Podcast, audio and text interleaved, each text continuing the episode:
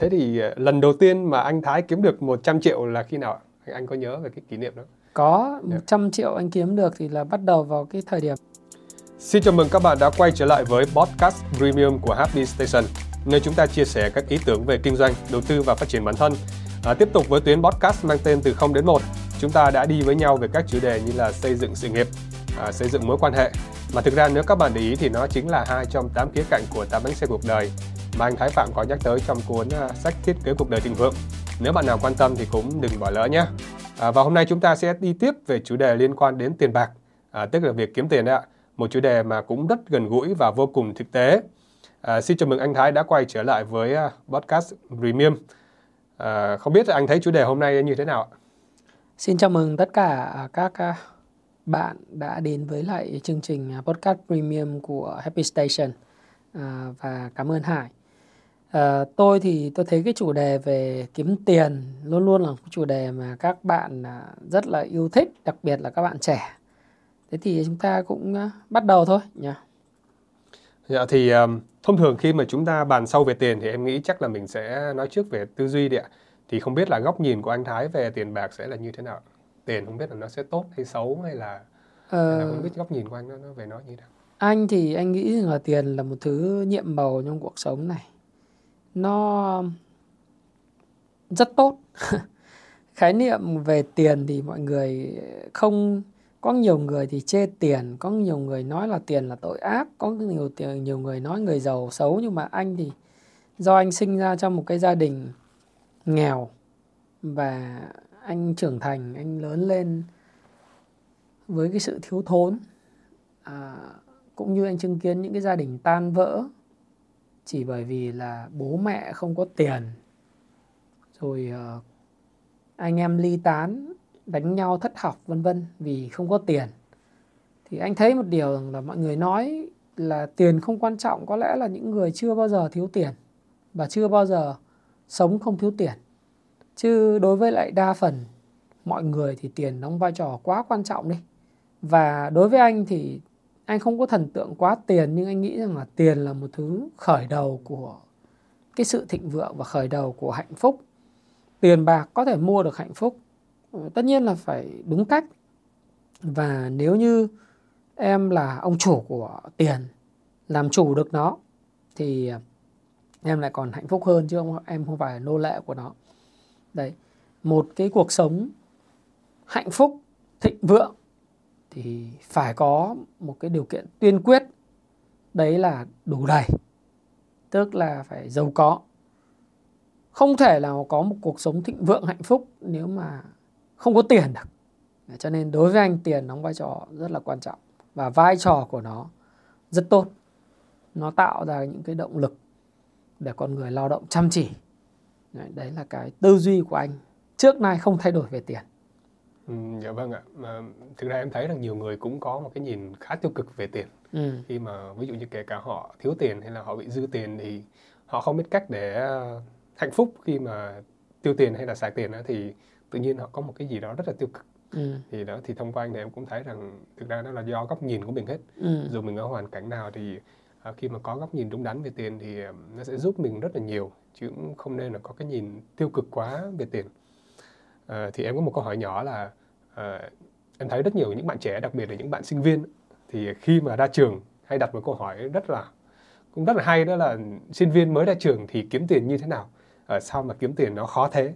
Sao mà làm giàu nó khó thế? Vẫn nhiều bạn trẻ vẫn loay hoay không biết kiếm tiền như thế nào. Thì không biết góc nhìn của anh về vấn đề này như thế nào? Vì kiếm tiền có khó đến mức như vậy không? Kiếm tiền rất khó. Bản chất ra thì không bao giờ là dễ dàng khi kiếm được những cái đồng tiền đầu tiên. Yeah. Anh cũng thế mà. Những cái vị tỷ phú tự thân ở Mỹ, của thế giới nó cũng thế, hay là những người mà thành công trong xã hội cũng vậy. Bất cứ một cái người nào muốn kiếm tiền và xây dựng sự nghiệp thì đều phải trải qua những giai đoạn khó khăn. Thế thì nếu mà em xem lại cái lịch sử hay là những cái tiểu sử của những cái vị tỷ phú tự thân của nước Mỹ thì em sẽ thấy rằng là trong cái giai đoạn đầu đời của họ, những cái giai đoạn đầu tiên mới bước ra khỏi trường đại học. Họ phải làm gọi là đủ thứ nghề để kiếm sống. Và họ phải loay hoay tìm ra cho mình một cái việc mà họ yêu thích nhất và họ có chỗ đứng trong xã hội. Thí dụ như ngày hôm qua anh có đọc được một cái bài báo. Cái bài báo này về cái vị người sáng lập của tập đoàn Nvidia, CEO và là người sáng lập của Nvidia. Cái tập đoàn hiện nay nối gót Amazon là trị giá là 1.000 tỷ đô la trên sàn chứng khoán của Mỹ. Năm nay ông 60 tuổi. Ông này thì thực sự là con, tức là người sinh năm 1900, tức là ông sinh năm 1963 tại Đài Loan. Và ông theo bố mẹ qua Mỹ đó. Ông theo bố mẹ qua Mỹ định cư. Thì trong cái quãng thời gian mà ông ở Mỹ thì là một người nhập cư gia đình của Đài Loan, cho nên là ông cũng phải trải qua rất là nhiều những cái khó khăn. Rồi ông trong cái quá trình đại khái là học hành thì cũng vẫn phải làm thêm tại những cái chuỗi thức ăn nhanh của Mỹ như là chuỗi Denny, rồi làm ở Pizza Hut, McDonald's, đúng không? Đấy. Và bản thân ông khi mà ra trường với cái tấm bằng là kỹ sư về điện năm 1984 tại Đại học bang Oregon ấy, thì cũng phải rất là vất vả. Đấy, rất vất vả, chật vật kiếm tiền để mà tích lũy rồi học cái bằng thạc sĩ tại Đại học Stanford. Tức là đến khi học xong thạc sĩ là năm mà 30 tuổi. 84 ra trường là năm 19 tuổi, là 21 tuổi ra trường với tấm bằng kỹ sư điện. Rồi đi làm chật vật. Làm về kỹ sư chật vật lắm, lương công việc thì vất vả. Để tiết kiệm tiền để học thạc sĩ Đại học Stanford. Đến năm 30 tuổi mới thành lập ra Nvidia. Rồi hai người sáng lập là cùng với ông, đó là Curtis Priem và Chris Malachowski. Thế thì ba cái người này sau này mới kêu gọi vốn đầu tư của Sequoia Capital của Silicon Valley. Thì nói chung là cái giai đoạn đầu mà từ đầu tiên đến lúc mà khởi nghiệp, thậm chí có vốn đầu tư của Sequoia Capital là quỹ mà tư nhân đầu tư mạo hiểm lớn nhất của thế giới đấy, thì vẫn cứ là vất vả và khó khăn. Đấy. Thì bây giờ người ta nhìn thấy cái thành quả của một cái người đàn ông CEO 60 tuổi và một công ty trị giá vốn hóa mình lập ra là 1.000 tỷ đô, thì người ta thấy thành công rực rỡ quá. Thế nhưng mà bản chất thì để mà Nvidia có được ngày hôm nay thì họ cũng lên voi xuống chó và thiếu tiền liên tục. Trước khi Nvidia trở thành một cái công ty mà sản xuất tất cả những cái card đồ họa cho các cái máy chơi game, mà rồi những cái máy tính điện tử xách tay, hay là bây giờ đó là các cái chip, các cái công nghệ bán dẫn, mà các chip bán dẫn cho ngành xe điện, xe rồi chat GPT, AI, thì họ cũng đã trải qua rất nhiều lần ở cái ngưỡng cửa phá sản. Thế nên là cái việc kiếm tiền của bất cứ một cái người nào, kể cả những người bây giờ các em đọc báo thành công này kia, nếu là tỷ phú tự thân thì đều rất là vất vả. Sinh viên ra trường thì cũng không thể là tránh khỏi cái sự vất vả đó được. Thì bây giờ tuổi trẻ thì càng phải vất vả, càng phải gian lao thì mới có cái thành tựu được. Chứ còn tuổi trẻ mà trừ những người sinh ra trong gia đình mà ngậm thìa vàng, thìa bạc rồi thì không nói, nhưng còn đa phần các em khởi nghiệp, các em phải xác định là đi làm thuê để kiếm tiền. Chứ ai cho các em kiếm tiền? Ai đặt các em vào vị trí quản lý được? Không ai cả. Chỉ có mình nỗ lực, rồi mình tiết kiệm để mà mình theo học những chương trình cao hơn, rồi từ đó mình tìm kiếm những cái công việc tốt hơn, hoặc là mình sáng lập cái công ty của riêng mình, nếu mà thực sự mình có mong muốn trở thành một cái người thay đổi cái cuộc sống, thay đổi cái xã hội, giải quyết những vấn đề xã hội. Còn nếu không thì vẫn là phải con đường tiết kiệm để học cao hơn thôi. Thế nói thí dụ như là CEO, cái ông Hoàng, CEO của Nvidia thì cũng đến năm 30 tuổi ông mới học cao học. Ông 21 tuổi ông ra trường, 19 năm sau ông mới đi học cao học đấy. Thế anh nghĩ rằng là cái gì cũng thế. Và bản thân anh vậy thôi. Năm anh tốt nghiệp thạc sĩ năm anh 31 tuổi, tức là 29 tuổi anh học thạc sĩ. Thì trong lúc anh học thạc sĩ, tức là cái giai đoạn 2010 thì anh cũng phải rất là tằn tiện trong cuộc sống. Và thẻ tín dụng lúc đấy anh nhớ là anh có xài một thẻ tín dụng của một cái ngân hàng quốc tế tại Việt Nam, thì thường xuyên là anh phải vay rất nhiều thẻ tín dụng để anh tài trợ cho những cái tín chỉ anh học, cái chương trình bên của Mỹ, và phải trả nợ bằng cái đồng lương của mình ở công ty mình làm. Thì đấy là cái mà theo học để có cái bằng cấp, theo học để có cái kiến thức, để có cái mối quan hệ để giúp mình thành công trong tương lai thì phải trả giá. Thì ra trường mà không trả giá thì không học hỏi được cái gì cả. Và tiền luôn luôn khó kiếm. Dạ vâng, chắc chắn là như thế. Là khi mà đây cũng giống như là một cái gáo nước lạnh cho những ai mà nghĩ rằng tiền là dễ kiếm. Đặc biệt là em thấy giờ mạng xã hội nó có rất là nhiều những cái bài báo mà chia sẻ về các bạn trẻ, ví dụ như là 9X mà mới ra trường, mà ví dụ như là đầu tư coin hay là chứng khoán, forex mà giàu nhanh, thì đôi khi nó gây cho người ta một cái ảo mộng, ảo tưởng rằng chúng ta có thể giàu rất nhanh mà không phải trả giá, mà không phải đánh đổi hy sinh cái gì hết, thì điều đó cũng rất là nguy hiểm. Thì em cũng tò mò không biết là anh Thái có thể chia sẻ là cái công việc đầu tiên mà giúp anh kiếm ra tiền đó là gì không ạ? Công việc đầu tiên ở thời sinh viên hay là công việc đầu tiên? Chắc thời sinh viên đấy ạ. Thời sinh viên anh kiếm ra tiền thì đi dạy thêm. Rồi anh đi làm tiếp thị. Anh làm các cái việc đầu tiên là đi phát tờ rơi này, đi phát các cái mẫu dùng thử sản phẩm của các hãng dầu gội. Hồi đấy là làm cho Unilever đó, để mà phát ở các cái ngõ tại Hà Nội, cũng kiếm tiền đấy. Yeah, tức là cũng qua rất là nhiều các cái vị trí và công việc khác nhau. Tức là thực ra thì lúc đấy là kiếm tiền để xài giúp đỡ bố mẹ thôi. Tức là lúc đó cái tư duy tài chính của mình nó cũng chỉ là giải quyết cơm áo gạo tiền đầu tiên, chứ nó cũng chưa có hình thành rõ là mình sẽ tiết kiệm và đầu tư. Nói chung là lúc đấy thì là để hỗ trợ cho mẹ. Mẹ anh lúc đấy thì mỗi tháng vẫn gửi cho anh là 700.000. 700.000 thời điểm mà năm anh đi học là năm 2001, 2000 đến 2004. Thì mỗi tháng bà gửi cho anh 700, bao gồm cả tiền nhà trọ, đúng không ạ?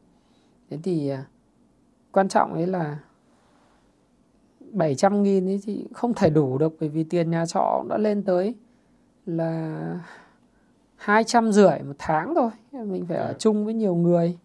Cái thứ hai nữa là mình lại còn muốn, mặc dù có học bổng, học bổng lúc đấy nếu học giỏi thì được 180.000 một tháng, nhưng mà 6 tháng trường mới trả một lần thì vẫn không đủ.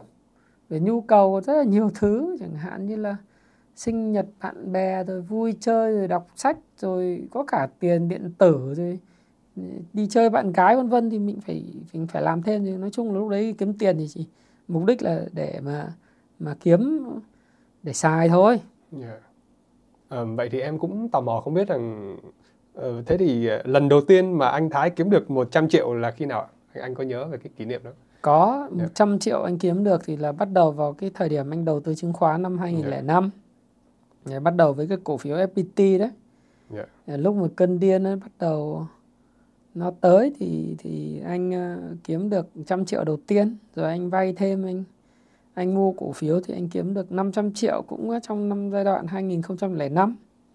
Lúc đấy thì cảm xúc như thế nào khi mà lần đầu tiên kiếm được rất là nhiều tiền thì tưởng mình là thiên tài đấy.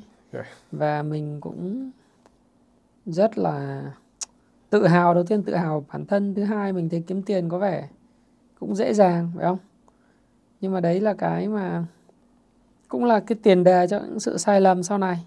Yeah. Như là năm 2008 anh mất lại cũng gần như 70% tất cả những số mà mình đã kiếm rồi, đầu tư dàn trải tùm lum. Thì cái đó cũng là cái mà bài học. Nếu mà anh giữ lại tất cả số tiền anh kiếm được 2005, 2006 thì có lẽ là anh sẽ còn khác nữa. Nhưng mà anh lại không tin rằng là cái việc mà anh mất tiền năm 2007, 2008 lại là mất tiền. Nó thực sự là những cái bài học trị giá vài tỷ bạc. Nó giúp anh học được rất nhiều. Thì anh trả giá cho những cái bài học như vậy. Chỉ có điều là cái giá phải gọi là học phí nó hơi đắt tí. Yeah. Vậy thì cái sai lầm lớn nhất theo em thấy đó chính là do là mình kiếm một cái khoản tiền lớn mà nó đột ngột thì nó dẫn đến cái thất bại của mình, hay là đâu là cái bài học lớn nhất mà anh nghĩ rằng nó dẫn đến cái thất bại trong tài chính của mình? Thực ra thì cái thất bại trong tài chính hay bất cứ một thất bại nào thì ai rồi cũng phải gặp thôi. Kể cả những cái bạn đang nghe podcast này, kể cả em hay bất cứ ai. Nói chung là cái việc đọc những cái thất bại của người khác đó là cách để mình trở nên thông thái hơn. Mình có thể hiểu được những cái thất bại của người khác để mình tránh. Và nếu như thế thì thực sự là quả là quá tốt. Và mình không lặp lại những sai lầm của những người đi trước. Thế nhưng mà về cơ bản trong cuộc sống, kể cả trong đầu tư, trong kinh doanh thì có một cái thứ mà khiến cho mọi người mất rất nhiều tiền, đó là mình hay nghĩ mình là cái rốn của vũ trụ. Và mình có cái tôi rất là to. Chính cái tôi to của mình đã ngăn cản mình trong việc dừng lại đúng lúc.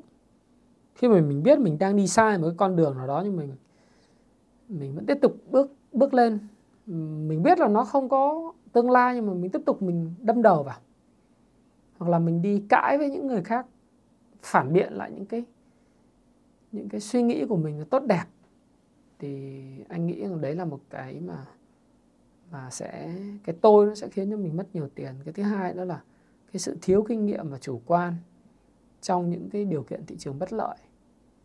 Thì những cái đó có thể mình cũng sẽ không học được nếu như mình không thực sự trải qua cái thị trường bất lợi. Mình cứ nghe nói chu kỳ vậy chứ, nhưng mà phải trải qua thì mới thấm. Yeah. Thì ví dụ như mọi người cứ nói chu kỳ khó khăn rồi, chu kỳ thị trường lên rồi thị trường sẽ xuống, thì bạn được tiền rồi bạn sẽ mất tiền. Nhưng mà nói thì dễ, nhưng mà lúc mà mất tiền thực sự đi thì mới biết là mất tiền nó khó thế nào. Và khi mà mình mất hết tiền này, xung quanh mình không còn ai vay mượn, cũng không có bạn bè rời bỏ, thậm chí có người mất người yêu, ví dụ thế, thì lúc đấy mới thấy sự đắng cay của việc không có tiền, mới thấy đắng cay của việc những cái ngạo mạn sai lầm quá khứ nó khiến mình trả giá sao. Thì từ đó mình mới rút kinh nghiệm, mình không có lặp lại nữa. Hay là mọi người phải cứ cảnh báo mọi người đừng FOMO, đừng tham lam. Thế nhưng mà nhiều khi thì tham lam cũng là tốt, bởi vì tham lam khiến mình mất tiền, và mất tiền cũng tốt. Mất tiền sẽ khiến cho mình cẩn trọng hơn. Mất tiền cũng sẽ khiến cho mình lắng nghe những lời khuyên của các cái chuyên gia. Người ta khuyên mình cẩn trọng, nhưng mà mình lại là một cái người mà không nghe ai cả. Cho đến khi mình mất tiền lần sau mình sẽ ông này có lý. Hoặc là mình nghe lại, ông này có lý.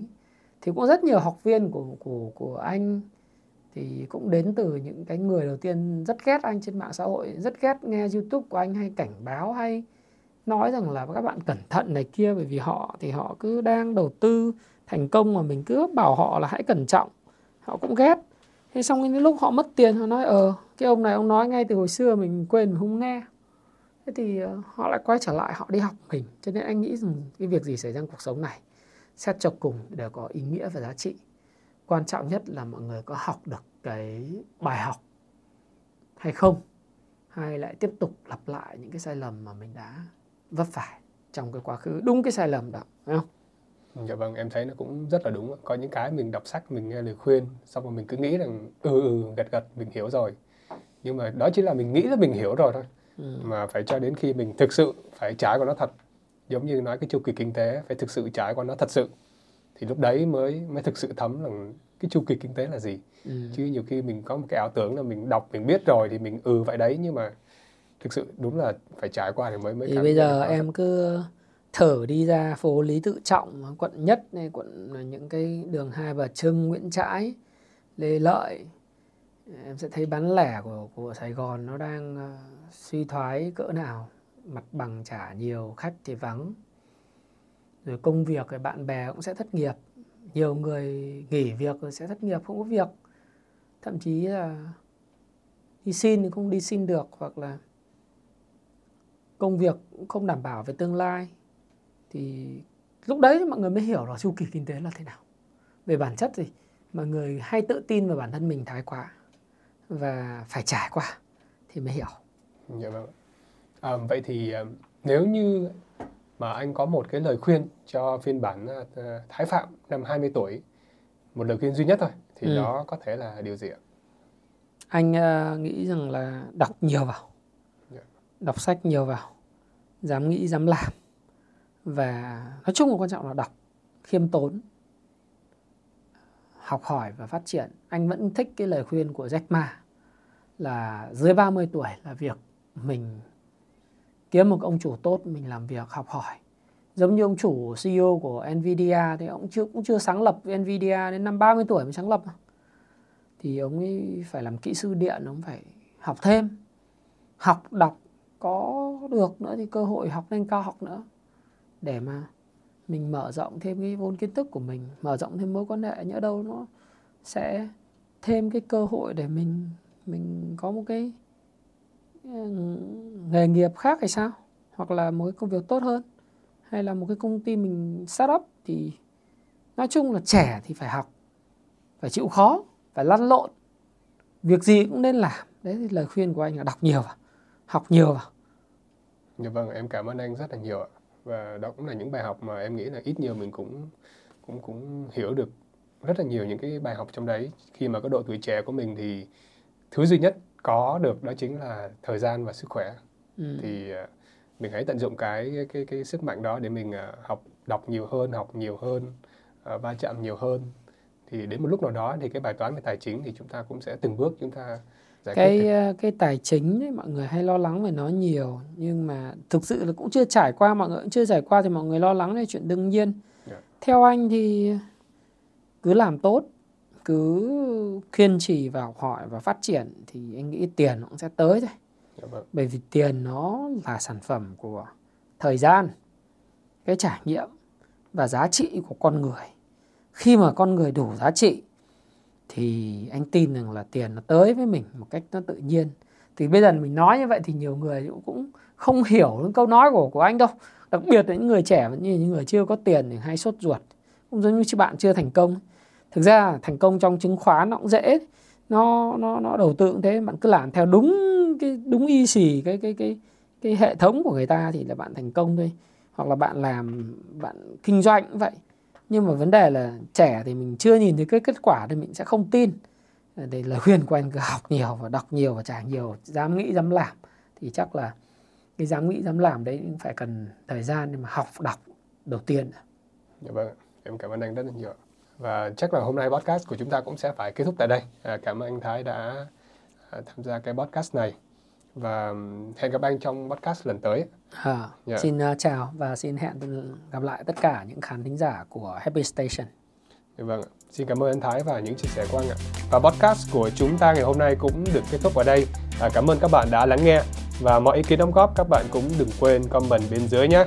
Xin chào và hẹn gặp lại các bạn trong những chủ đề tiếp theo.